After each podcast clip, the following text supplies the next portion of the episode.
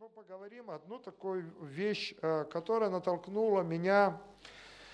Э, хотя проповедь она была заранее, как бы я ее писал, думал. Обычно, когда я служение, ну, пишу проповедь, э, в течение недели, двух, трех месяцев сталкиваюсь с какими-то ситуациями, Господь вдохновляет на определенную тему поговорить с церковью. Вот и на этой неделе было, что тема проповеди, она была готова, но я пережил, может быть, в пятницу или в четверг, один такой, может быть, неприятный момент. Э, ко мне в гости пришел один брат. Э, мы с ним не виделись с 2002 года. Он мне позвонил сначала, кто-то из вас его знает, я не буду его называть фамилией, имени, это неэтично. Вот. Но Э, этот брат, он сказал, о, аллилуйя, ты там приехал, я слышал, в гости к тебе можно? Я говорю, конечно, приходи. Вот, мы сели с ним, чай, кофе попили. Мы с ним разговаривали, точнее, он разговаривал, а я слушал. Вот. Я не хотел перебивать его, просто я его слушал. Слушал, слушал. Проходило время, вот, мы где-то в течение часов полутора проходили. Слава Богу за него, всяко-всяко в его жизни, за время моего отъезда, как я уехал в 2002 году, всяко произошло. И хорошего, и плохого. Но одна, что меня немножко вещь огорчила, что э, я понял, что человек, э, он, это не критика, я его вообще не критикую, поймите правильно. Это то, что человек застрял а физически, он изменился, постарел.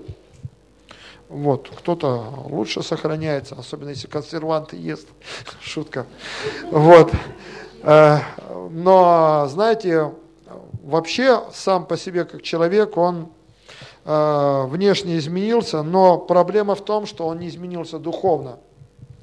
И вот это меня как-то, знаете, огорчило. Я понял, что этот брат застрял в двухтысячных, в нулевых где-то. Вот. И я понял, что каким он был раньше, а, в начале 2000-х годов, духовно, и сейчас уже 2021 год, я с ним общаюсь, я понял, что за такое время, неужели это все может быть таким образом, что человек вообще не поменялся как христианин? И меня это так огорчило. Я думаю, зачем он тогда в церковь ходит? Ради чего вообще вера? Знаете, в 2017 году то же самое произошло, когда э, я приезжал сюда на практику, я учился еще в Москве, и церковь Шулакова, путь, э, путь жизни, да, они пригласили меня э, на практику, я проходил у них практику 10 дней и проводил по вечерам там в течение 10 дней, проповедовал у них там в церкви, проводил библейские курсы для лидеров. Вот.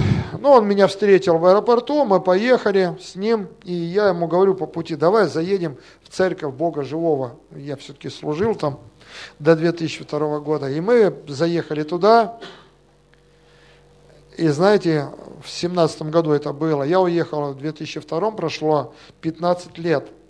Чему я был в шоке тоже. Я увидел, что за 15 лет ничего не произошло на территории.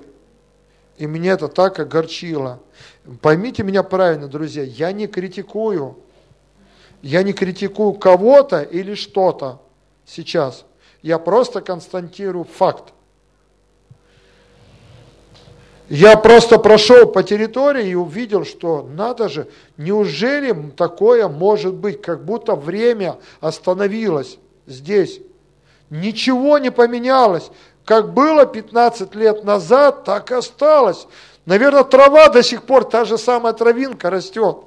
Ну, шутка, конечно, но настолько все. Я говорю, неужели такое вообще может быть? Все как-то меняется, все строится, все развивается.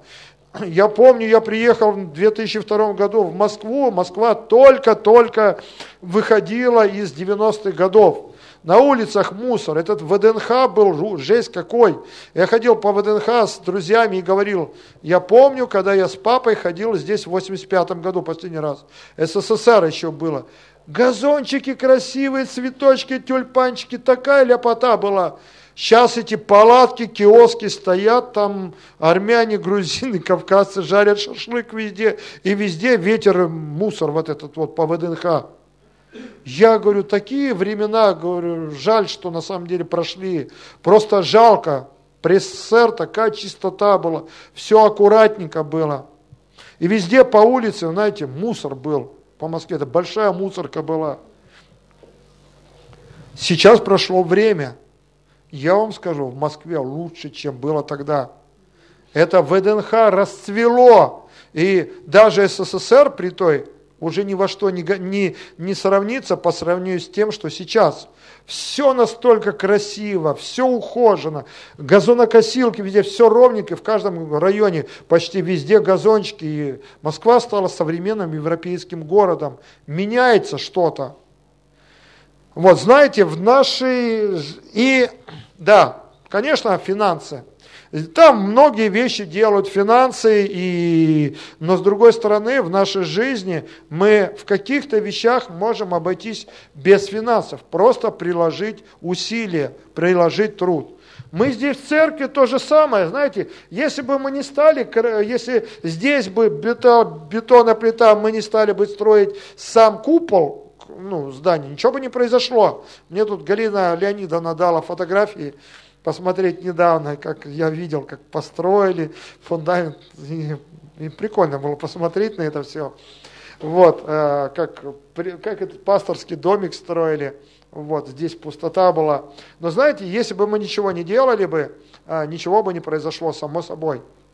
Если мы на территории церкви то же самое, ничего не будем делать, думая о том, что что-то кто-то будет делать, тогда ничего не будет происходить. Поэтому важно многие вещи делать просто, взять и начать делать. Аминь. Вот Наталья взяла, вот привезла земли, слава Богу. А потом, да, и цветов. А другая сестра взяла и посадила, и там получились вот газончики. Ну, ну красивые такие, знаете, с цветочками на входе. И многие вещи, которые нужно сделать, и они постепенно будут постепенно, постепенно преображаться. Если мы будем к этому применять усилия, если мы будем к этому применять определенные цели, устремления, братья и сестры, аминь. Или вы верите в сказку по щучьему велению, по моему хотению? Явись, раз и все стало. Или, знаете, русская сказка про Емелю там на печи. О, щуку поймал, давай-ка это. Или про золотую рыбку. У нас русские сказки, они такие, знаете, чаще всего бывают такие, ничего не делаешь, а все у тебя появляется. Что надо, новый хозяин? Помните? Вот. И вот куда не пойдешь сказки, лежишь, а за тебя кто-то что-то делает. И ты, халилюя, слава Богу. Знаете, друзья, это на самом деле сказки. Если мы не будем работать, если мы ничего не будем делать, если сами не будем применять усилий, ничего не произойдет. рыбка не поймается, и золотая рыбка, и щука не поймается. Вот, и эти три братца на пеньке, что надо новый хозяин, тоже ничего, они не появятся. Нам нужно самим что-то делать. Применять усилия. И в нашей духовной жизни, друзья мои, то же самое. Если мы ничего делать не будем, ничего не будет происходить. И как у этого брата ситуация была, что я посмотрел, меня огорчилось. Я сидел и огорченный был. Но думаю, брат, ну ты вообще в, ц... в Бога-то веришь вообще? Ну как ты был в начале нулевых, так и остался. Надо же, ужас какой. Такое может быть. И вот знаете, духовная жизнь такая штука. А приходит время, когда мы однажды начинаем ходить в церковь, мы на определенном духовном уровне, мы младенцы, дети. Но это ненормально оставаться детьми через пять лет. Вот на уровне младенцев, который только родился. Аминь. Это ненормально, когда через 10 лет мы становимся на уровне 3-4-летнего ребенка. Как эти дети называются, если у, у кого задержка в развитии? Это значит умственно отсталый. Это проблема физической жизни, так ведь? А в духовной жизни тогда, если вдруг ты давно ходишь в церковь, сколько лет, и ты находишься на том же самом духовном уровне, каким ты был, когда ты спасся. Ради чего церковь тогда, спрашивается? Прошу прощения, я, наверное, думаю, что кто-то меня тут камнями хочет побить. Э, потому что, может быть, не всем это приятно служить, но извините меня, но это так. Это истина жизни. Задай себе вопрос, э, зачем мы ходим в церкви, в церковь вообще? Друзья, задай себе вопрос. Если мы ходим по привычке, просто привыкли, тогда это просто религия. Потому что многие люди по привычке ходят тоже, вон, православные, католические храмы. Каждое воскресенье. Не все люди ходят только на Пасху, Рождество. Многие люди православные. У нас однажды будет радиомикрофон. И я не буду путаться в проводах. Вот. И знаете, люди ходят э, в церкви но их жизнь вообще не меняется. Как матерились, так матерятся. Как пили, так и пьют. Как блудили, так и блудят. И спрашивается, что делаешь в церкви? Зачем ты вообще в церковь ходишь? Просто так Богу, чтобы ли галочку поставить? А жизнь твоя вообще не меняется. Это религия, друзья мои. Религия. Вера, религия, это антонимы слова. Вера – это вера живая в Бога, а религия – это только подделка веры. Она выглядит внешне, как будто верующий, а на самом деле плодов нет никаких. Это и есть религия. А если ты в церковь приходишь просто пообщаться и увидеться с людьми, знаешь, тогда в городе есть кафе, где можно увидеться, пообщаться. А если э, увидеться с кем-то просто, то можно и просто, знаете, в гости сходить, чтобы где-то с кем-то увидеться. Церковь – это на самом деле место, где ты встречаешься с Богом, ты переживаешь Бога, и ты начинаешь меняться. Ты узнаешь Слово Божье. Если встретиться с Христом и поклоняться Ему, как раз это и есть вера, потому что церковь – это сверхъестественный организм. Церковь – это не просто группка людей, которые, по, знаете, есть кружок по интересам, умелые ручки там, кружок там авиамодельный, вышивание, кройки, шитья там и так далее. И люди пришли вот. А тут, знаете, такая группочка пришла, они в Иисуса верят. И вот им хорошо, они пришли на кружок в Иисуса поверить и попеть песенки. Халлюя. И потом уйти домой. Слава Богу.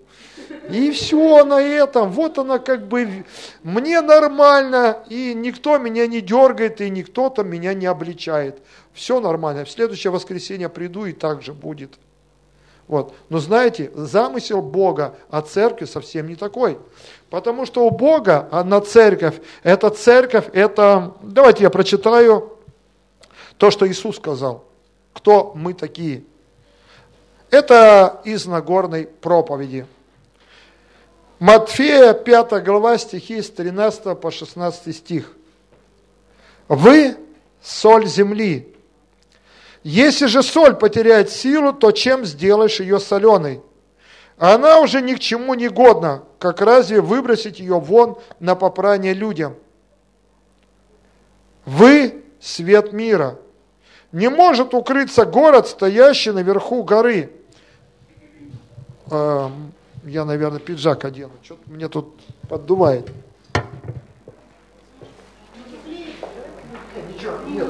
Нормально, наоборот, хорошо, когда прохладно. Вам будет хорошо, и мне тоже нормально.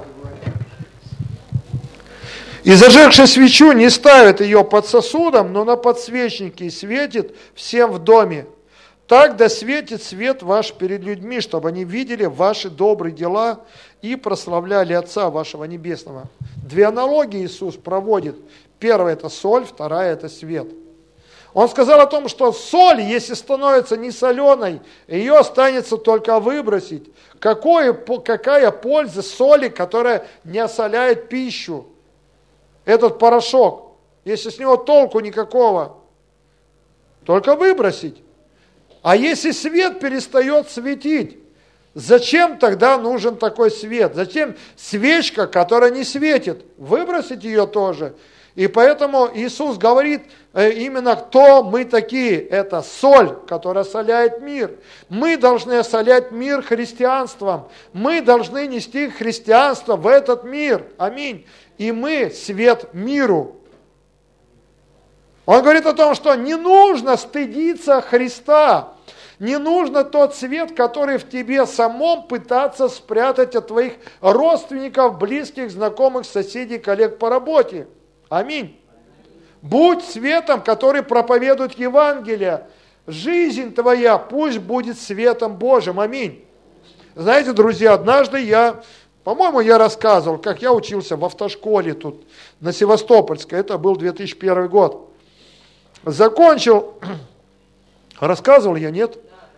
Да. И вот они там меня пригласили потом. Ну, узнали, что я там служитель церкви, они меня в кафе на Комсомольска пригласили, э, потому что я пошел на категорию D учиться, они закончили категорию Б и сказали, Сергей, ну вот давай с нами это, пойдешь там, мы тебя приглашаем. Хороший ты парень, ну, мне было тогда сколько, это был 2001, 30, да, 30 лет мне было тогда. Вот. И я э, пришел с ними в кафе. Они накрыли стол, поставили там вот это, пузыри там по столу, там еда, закуска все дела. И они такие, ну что, ты, как бы говорят, служитель церкви, давай, поднимешь тост, употребим. И я говорю, ну, я вообще не пью. Но мы тоже не пьем, мы отмечаем. Я говорю, я говорю, я таким образом не отмечаю, я не буду. Они что, вообще что ли не пьешь? А как вот попы там пьют там?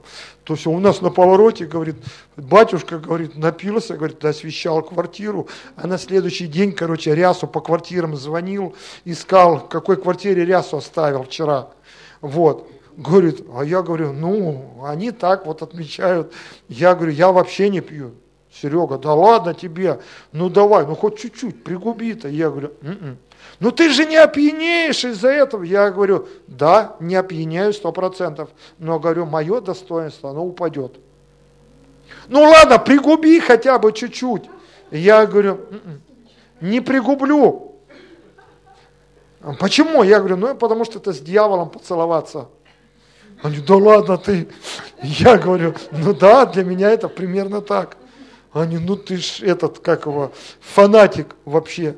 Э, вот. Но знаете, потом, когда они напились все, я сидел, а они мне там, официант, вот этому человеку, там, они там платили, ему самый дорогой сок, какой здесь есть, они мне купили там все, но когда напились, языки развязались, выпили они первую, вторую, третью, и потом, сколько у нас человек, 15 там было, особенно мужской пол, они такие, Слышь, братан, в натуре, но вот говорит, уважуха к тебе.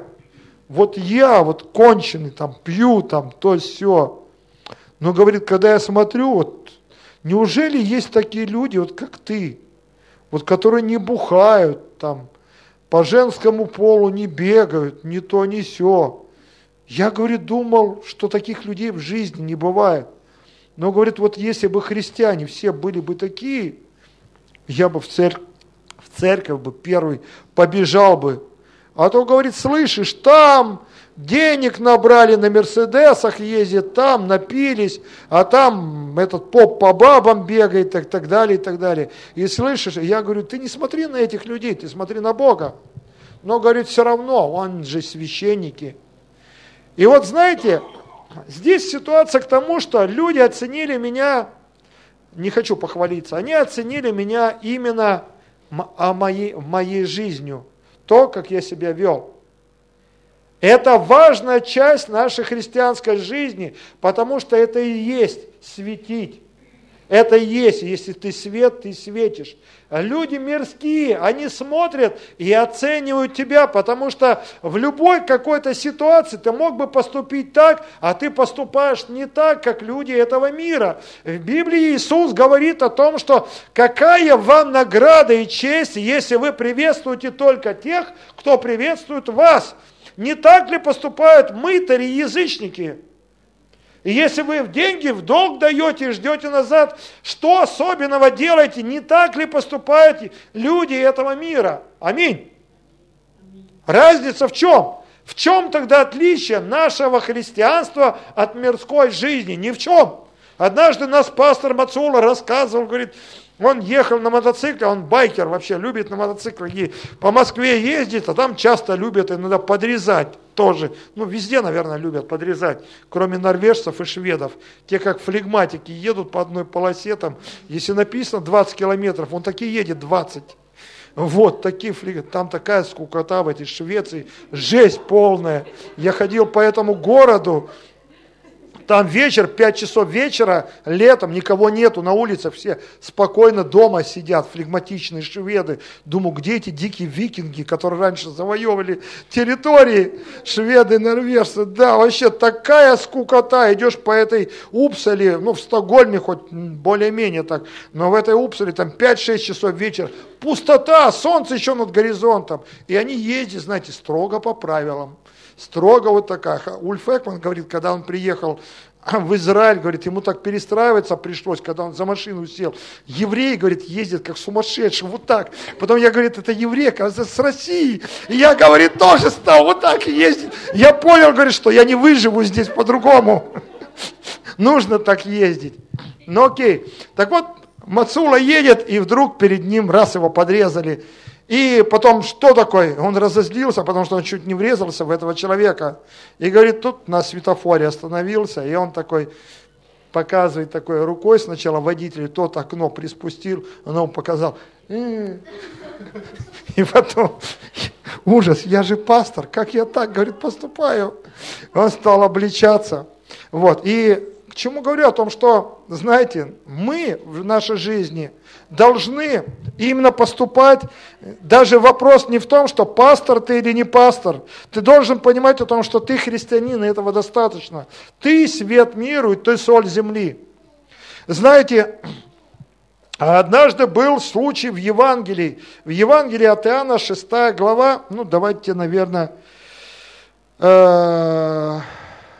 6. Э, некоторые люди ходят в церковь, и они как бы пытаются, долгое время э, ходят, но апостол Павел в Писании, он сказал,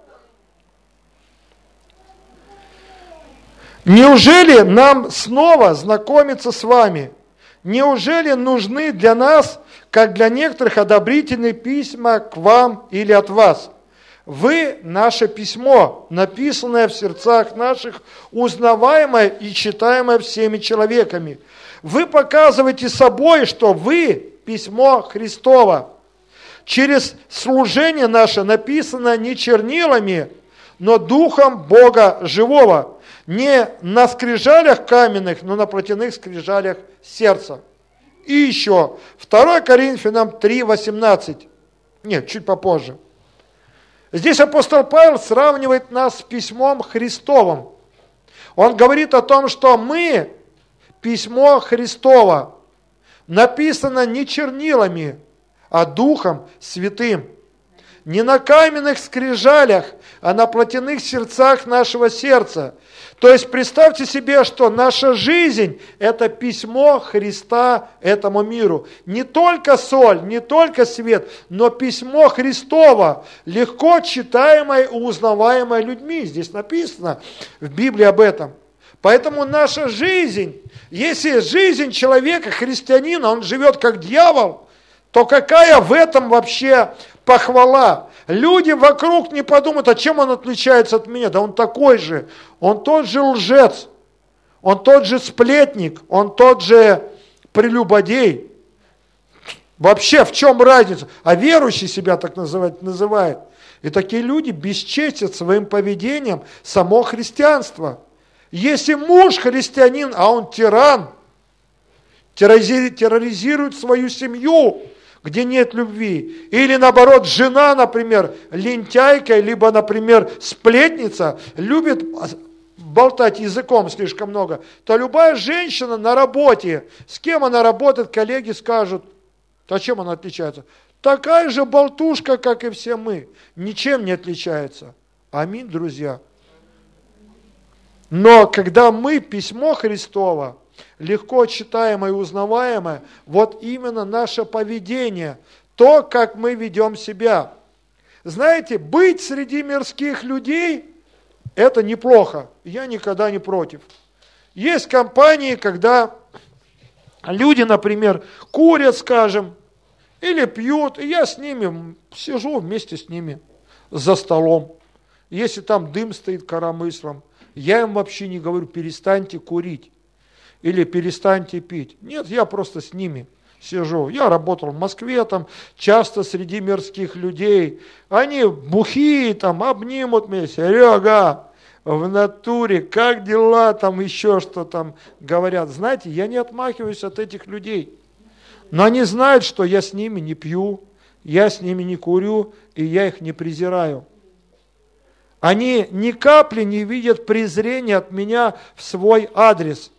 Потому что я не пытаюсь, как христианин, возноситься над ними, что я святоша такой, а вот вы грешники. В Библии Иисус, когда ходил по земле, фарисеи и книжники обвиняли Христа. Вот человек, друг мытарям и грешницам, сидит с ними, ест, пьет вино, вот, и в нем говорят, что в нем бес. Вот вернее, и говорят, что он друг мытарям и грешницам, это про Иоанна Крестителя в нем без, говорили. Но, он, но Иисус на это говорил о том, что не больные нуждаются, во, не здоровые нуждаются во враче, но больные. Поэтому где бы ты ни работал на предприятии, где бы ты ни жил среди соседей – Всегда хорошо быть рядом с мирскими людьми, но не быть мирским человеком. Потому что не они должны тебя осолять, не они должны заквашивать тебя миром, а ты их. Аминь.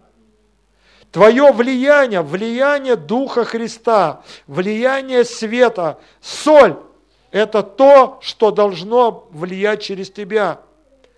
Ты письмо Христово. И апостол Павел говорит о том, что наша жизнь должна преображаться в образ Христа.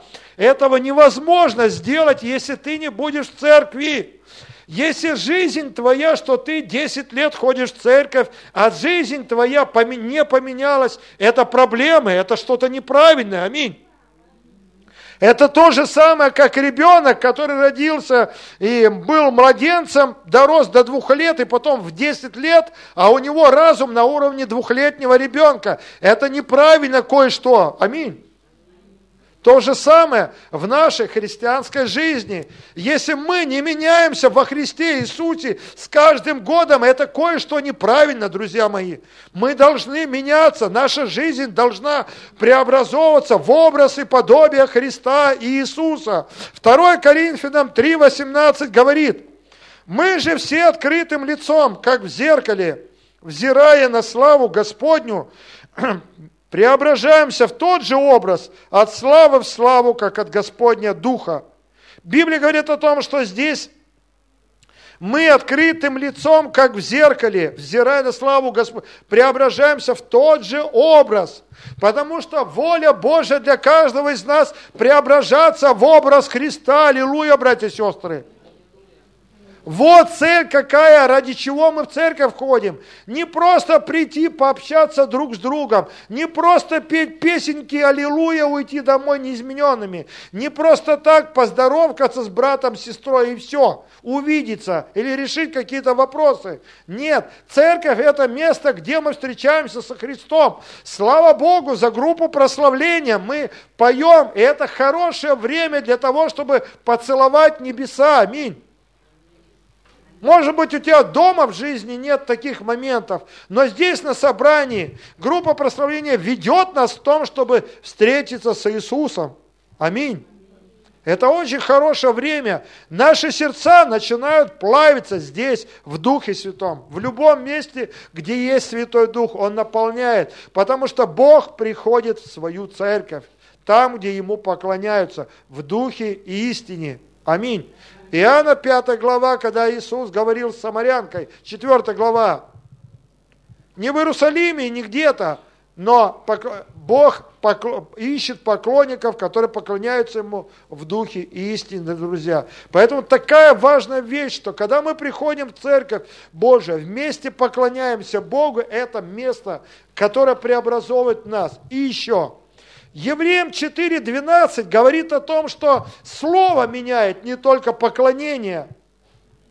Библия говорит, ибо Слово Божие живо и действенное, и острее всякого меча обоюда острого, которое проникает до разделения души и духов, составов и мозгов и судит помышления и намерения сердечные. То есть Слово Божие меняет нас изнутри, когда мы слушаем Слово. Мы поклоняемся, и мы слушаем Слово. И Слово как меч, который проникает внутри нас.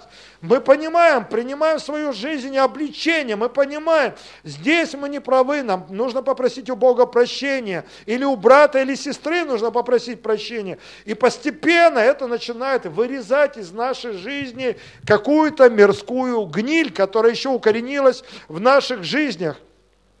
Библия говорит, что э, Иов, он говорит о влиянии Бога на его жизнь. Он говорит, но вот я иду, Иов, 23 глава, с 8 по 10 стих. Но вот я иду вперед, и нет его. Назад, и не нахожу его. Делает ли он, что на левой стороне? Я не вижу, скрывается ли направо, не усматриваю. Но он знает путь мой. Пусть испытает меня, выйду как золото. Иов говорит здесь о том, что Бога вроде бы не видно, ни слева, ни справа, ни спереди, ни сзади. Он его не видит, но он говорит, о, Бог испытывает его, потому что Бог заинтересован, чтобы он был как золото. Аминь. И Бог работает в жизни человека. Он хочет, чтобы человек изменялся. Псалом 65, 10. Давид говорит, ты испытал нас, Боже, переплавил нас, как переплавляют серебро. И Библия говорит о том, что здесь как переплавляют серебро. Серебро переплавляется таким образом, что оно подвергается давлению. И вся вот эта вот, все примеси, они всплывают на поверхность. Таким образом очищается серебро. Серебро с примесями, не, оно жесткое само по себе, так же, как и золото, если в нем есть примеси. Но если очистить серебро и золото от примеси, оно становится мягким. Видели в, фи- в фильмах, наверное, как золотые монеты на зуб пробуют? Если это чистое золото, то оно мягкое, как свинец. След от зубов остается. Вот золото, мягкое. Таким же образом и наши сердца, когда мы с Богом общаемся, наши сердца переплавлены Богом и очищены, они становятся мягкими, они жесткими, как в этом мире, друзья мои. Вы не сможете быть другими, вы не сможете быть настоящими христианами, если у вас не будет встречи с Богом. Все остальное религия просто. Это имеет только вид благочестия, имеет только вид верующих людей, но когда нет жизни изменений, перемен, это не христианство, которое задумал Бог. Это христианство, которое придумали люди. Аминь. Встреча с Богом. Вот что меняет. Встреча и исполнение. Иисус сказал, замечайте, как слышите, ибо многие люди слушают, но не слышат. Имеющие уши, да слышат. А проблема у людей, они слушали Иисуса, но не слышали. Это большая разница. Знаете, жизнь человека, Бог хочет, чтобы каждый из нас поменялся, и его сердце стало мягким. Давайте вспомним одного человека, которого звали Иосиф. Иосиф однажды в своей жизни получил призвание от Бога. Он увидел, что однажды снопы там поклонились там, и 12 звезд и так далее, и пока, э, Бог показал ему его призвание, что вот это произойдет. И он потом э, на свою голову похвалился отцу и братьям, и они взяли его, продали в рабство. На самом деле, знаете, это прообраз Христа был. Пришел к своим, свои его не узнали, не приняли. Так вот, Иосиф был продан в рабство. Человек, которого призвал Бог, на котором было призвание, и вдруг попал в дом Патифара. Кто думает о том, что Бог не вмешивается в жизнь на земле, тот не прав. Потому что Бог вел жизнь Иосифа для того, чтобы через трудности и обстоятельства переплавить его сердце. Не Бог, Бог не меняет часто обстоятельств вокруг нас, но проводит нас через обстоятельства, чтобы мы могли проходить через э, ситуации в жизни. Вот, Иосиф был в доме Патифара, его подставила жена Патифара. Человек был святым, недотрогой, а она его взяла, подставила, говорит, он меня хотел изнасиловать. В результате незаслуженно его посадили в темницу. И вопрос к небесам, Бог, а где ты был? Что за дела? Ты же меня призвал. Я был человеком, который тебе послушался, все время ходил с тобой. Почему со мной так произошло? Небеса молчали. Он задавал, как вы думаете, задавал вопрос. А кто из вас задавал вопрос, когда в вашей жизни что-то происходило? И иногда что-то происходит в жизни, и ты думаешь, Бог, но ведь я же старался так и так, почему в моей жизни это произошло? И вот она ситуация произошла в жизни Иосифа. Тюрьма или зона по-современному. Хорошо, отсидел он там срок. И вдруг еще одна возможность выйти, откинуться. УДО условно-досрочное освобождение. Знаете в чем? Сон Бог послал двум зекам, которые были с ним. Один был виночерпием у царя, а другой был хлебодаром. И когда вдруг они увидели сны, они сказали это Иосифу.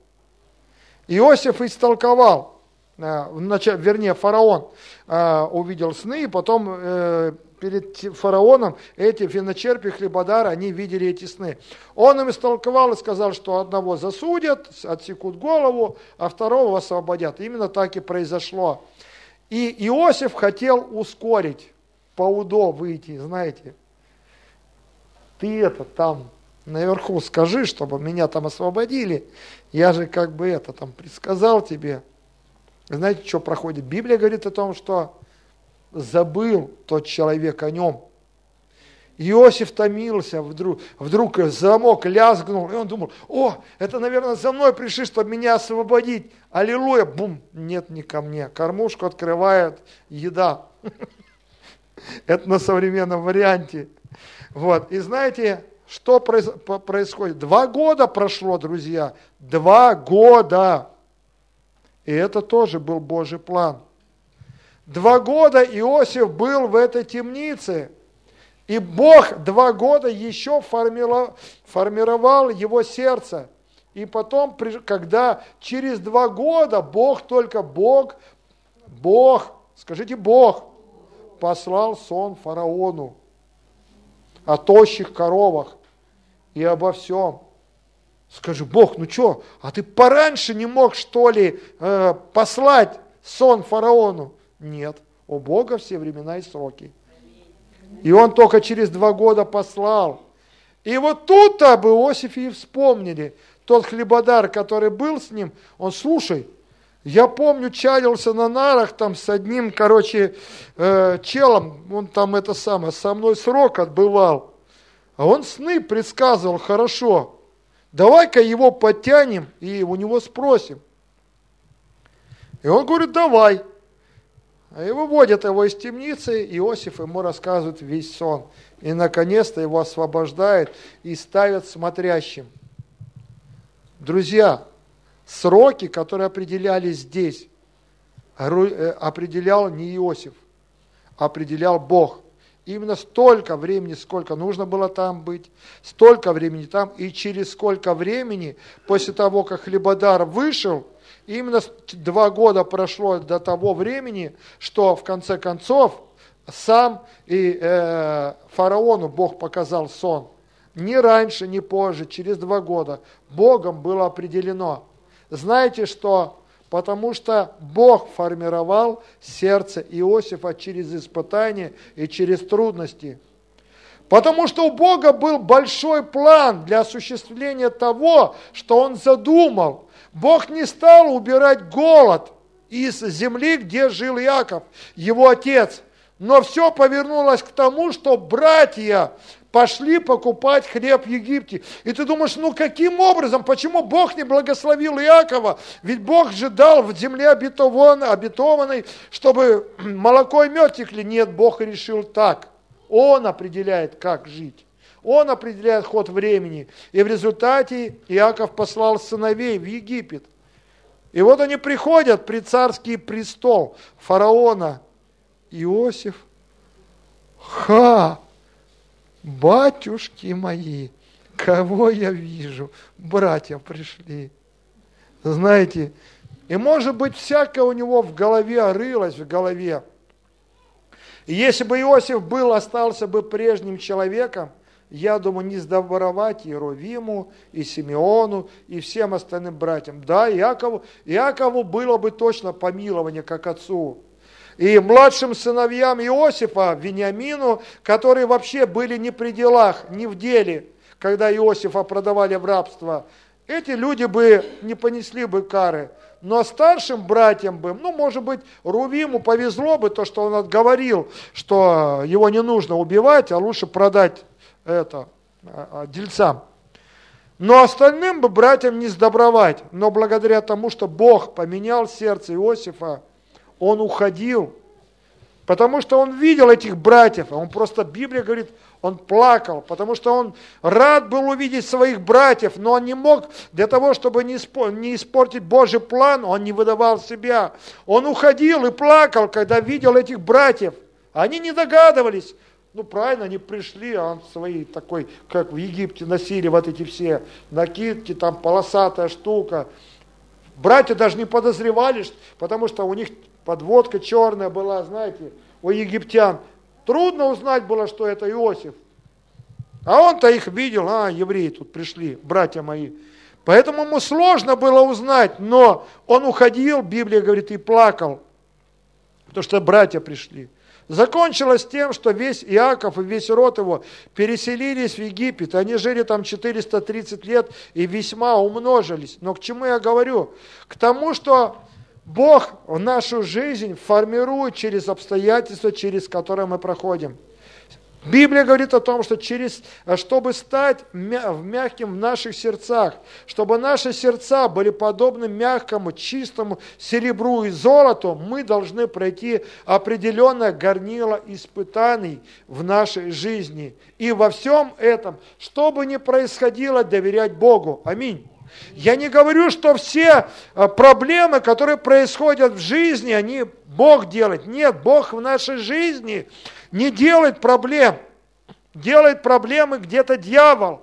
Но дьявол не может сделать и причинить нам больше проблем, которые э, не позволит ему Бог сделать. Потому что где-то Бог попускает каким-то искушением происходить, но не, не, не Бог там искушает кого-то злом. Библия говорит, Бог не искушается злом и сам не искушает никого. Бесов много каждого из нас прыгает, бегает, и различных духов, и поэтому где-то Бог позволяет какому-то бесу попытаться тебе на уши что-то присесть, но ты должен противостоять ему смелой верой. Аминь. И тогда мы становимся сильнее. Вспомните, народ Израиля, в Библии говорится, когда пришел в землю обетованную, Бог не удалил всех его врагов, а оставил вокруг народа Израиля врагов. И ключевые слова, которые написаны, для того, чтобы народ Израиля не разучился воевать. Вот для чего Бог оставил врагов. Поэтому в нашей жизни мы должны быть духовными сильно. И если в нашей жизни что-то происходит, мы должны научиться сражаться, как, делают это, как делали это христиане во все времена. С другой стороны, когда приходят ситуации, искушения, когда нужно кого-то простить, кого-то любить, который недостоин этого, мы должны делать это именно таким образом, как заповедовал великий Иисус. Не Ленин, а именно Иисус. Это его заповедь и его отношение к каждому из нас. Мы письмо Христово, легко читаемое и узнаваемое всеми вокруг. Поэтому, когда мы живем, мы должны знать и понимать о том, что наша жизнь – это свидетельство Иисуса Христа. Аминь. Давайте встанем. Карина, можно вас попросить? Аллилуйя! Боже, благодарим Тебя за сегодняшний день. Боже, благословляем Твое великое святое имя, Боже. Спасибо Тебе, Господи,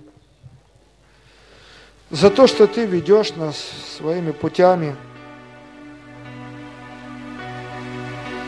Боже, спасибо Тебе за то, что Ты избрал нас своим народом. Мы стали Твоими детьми, Боже.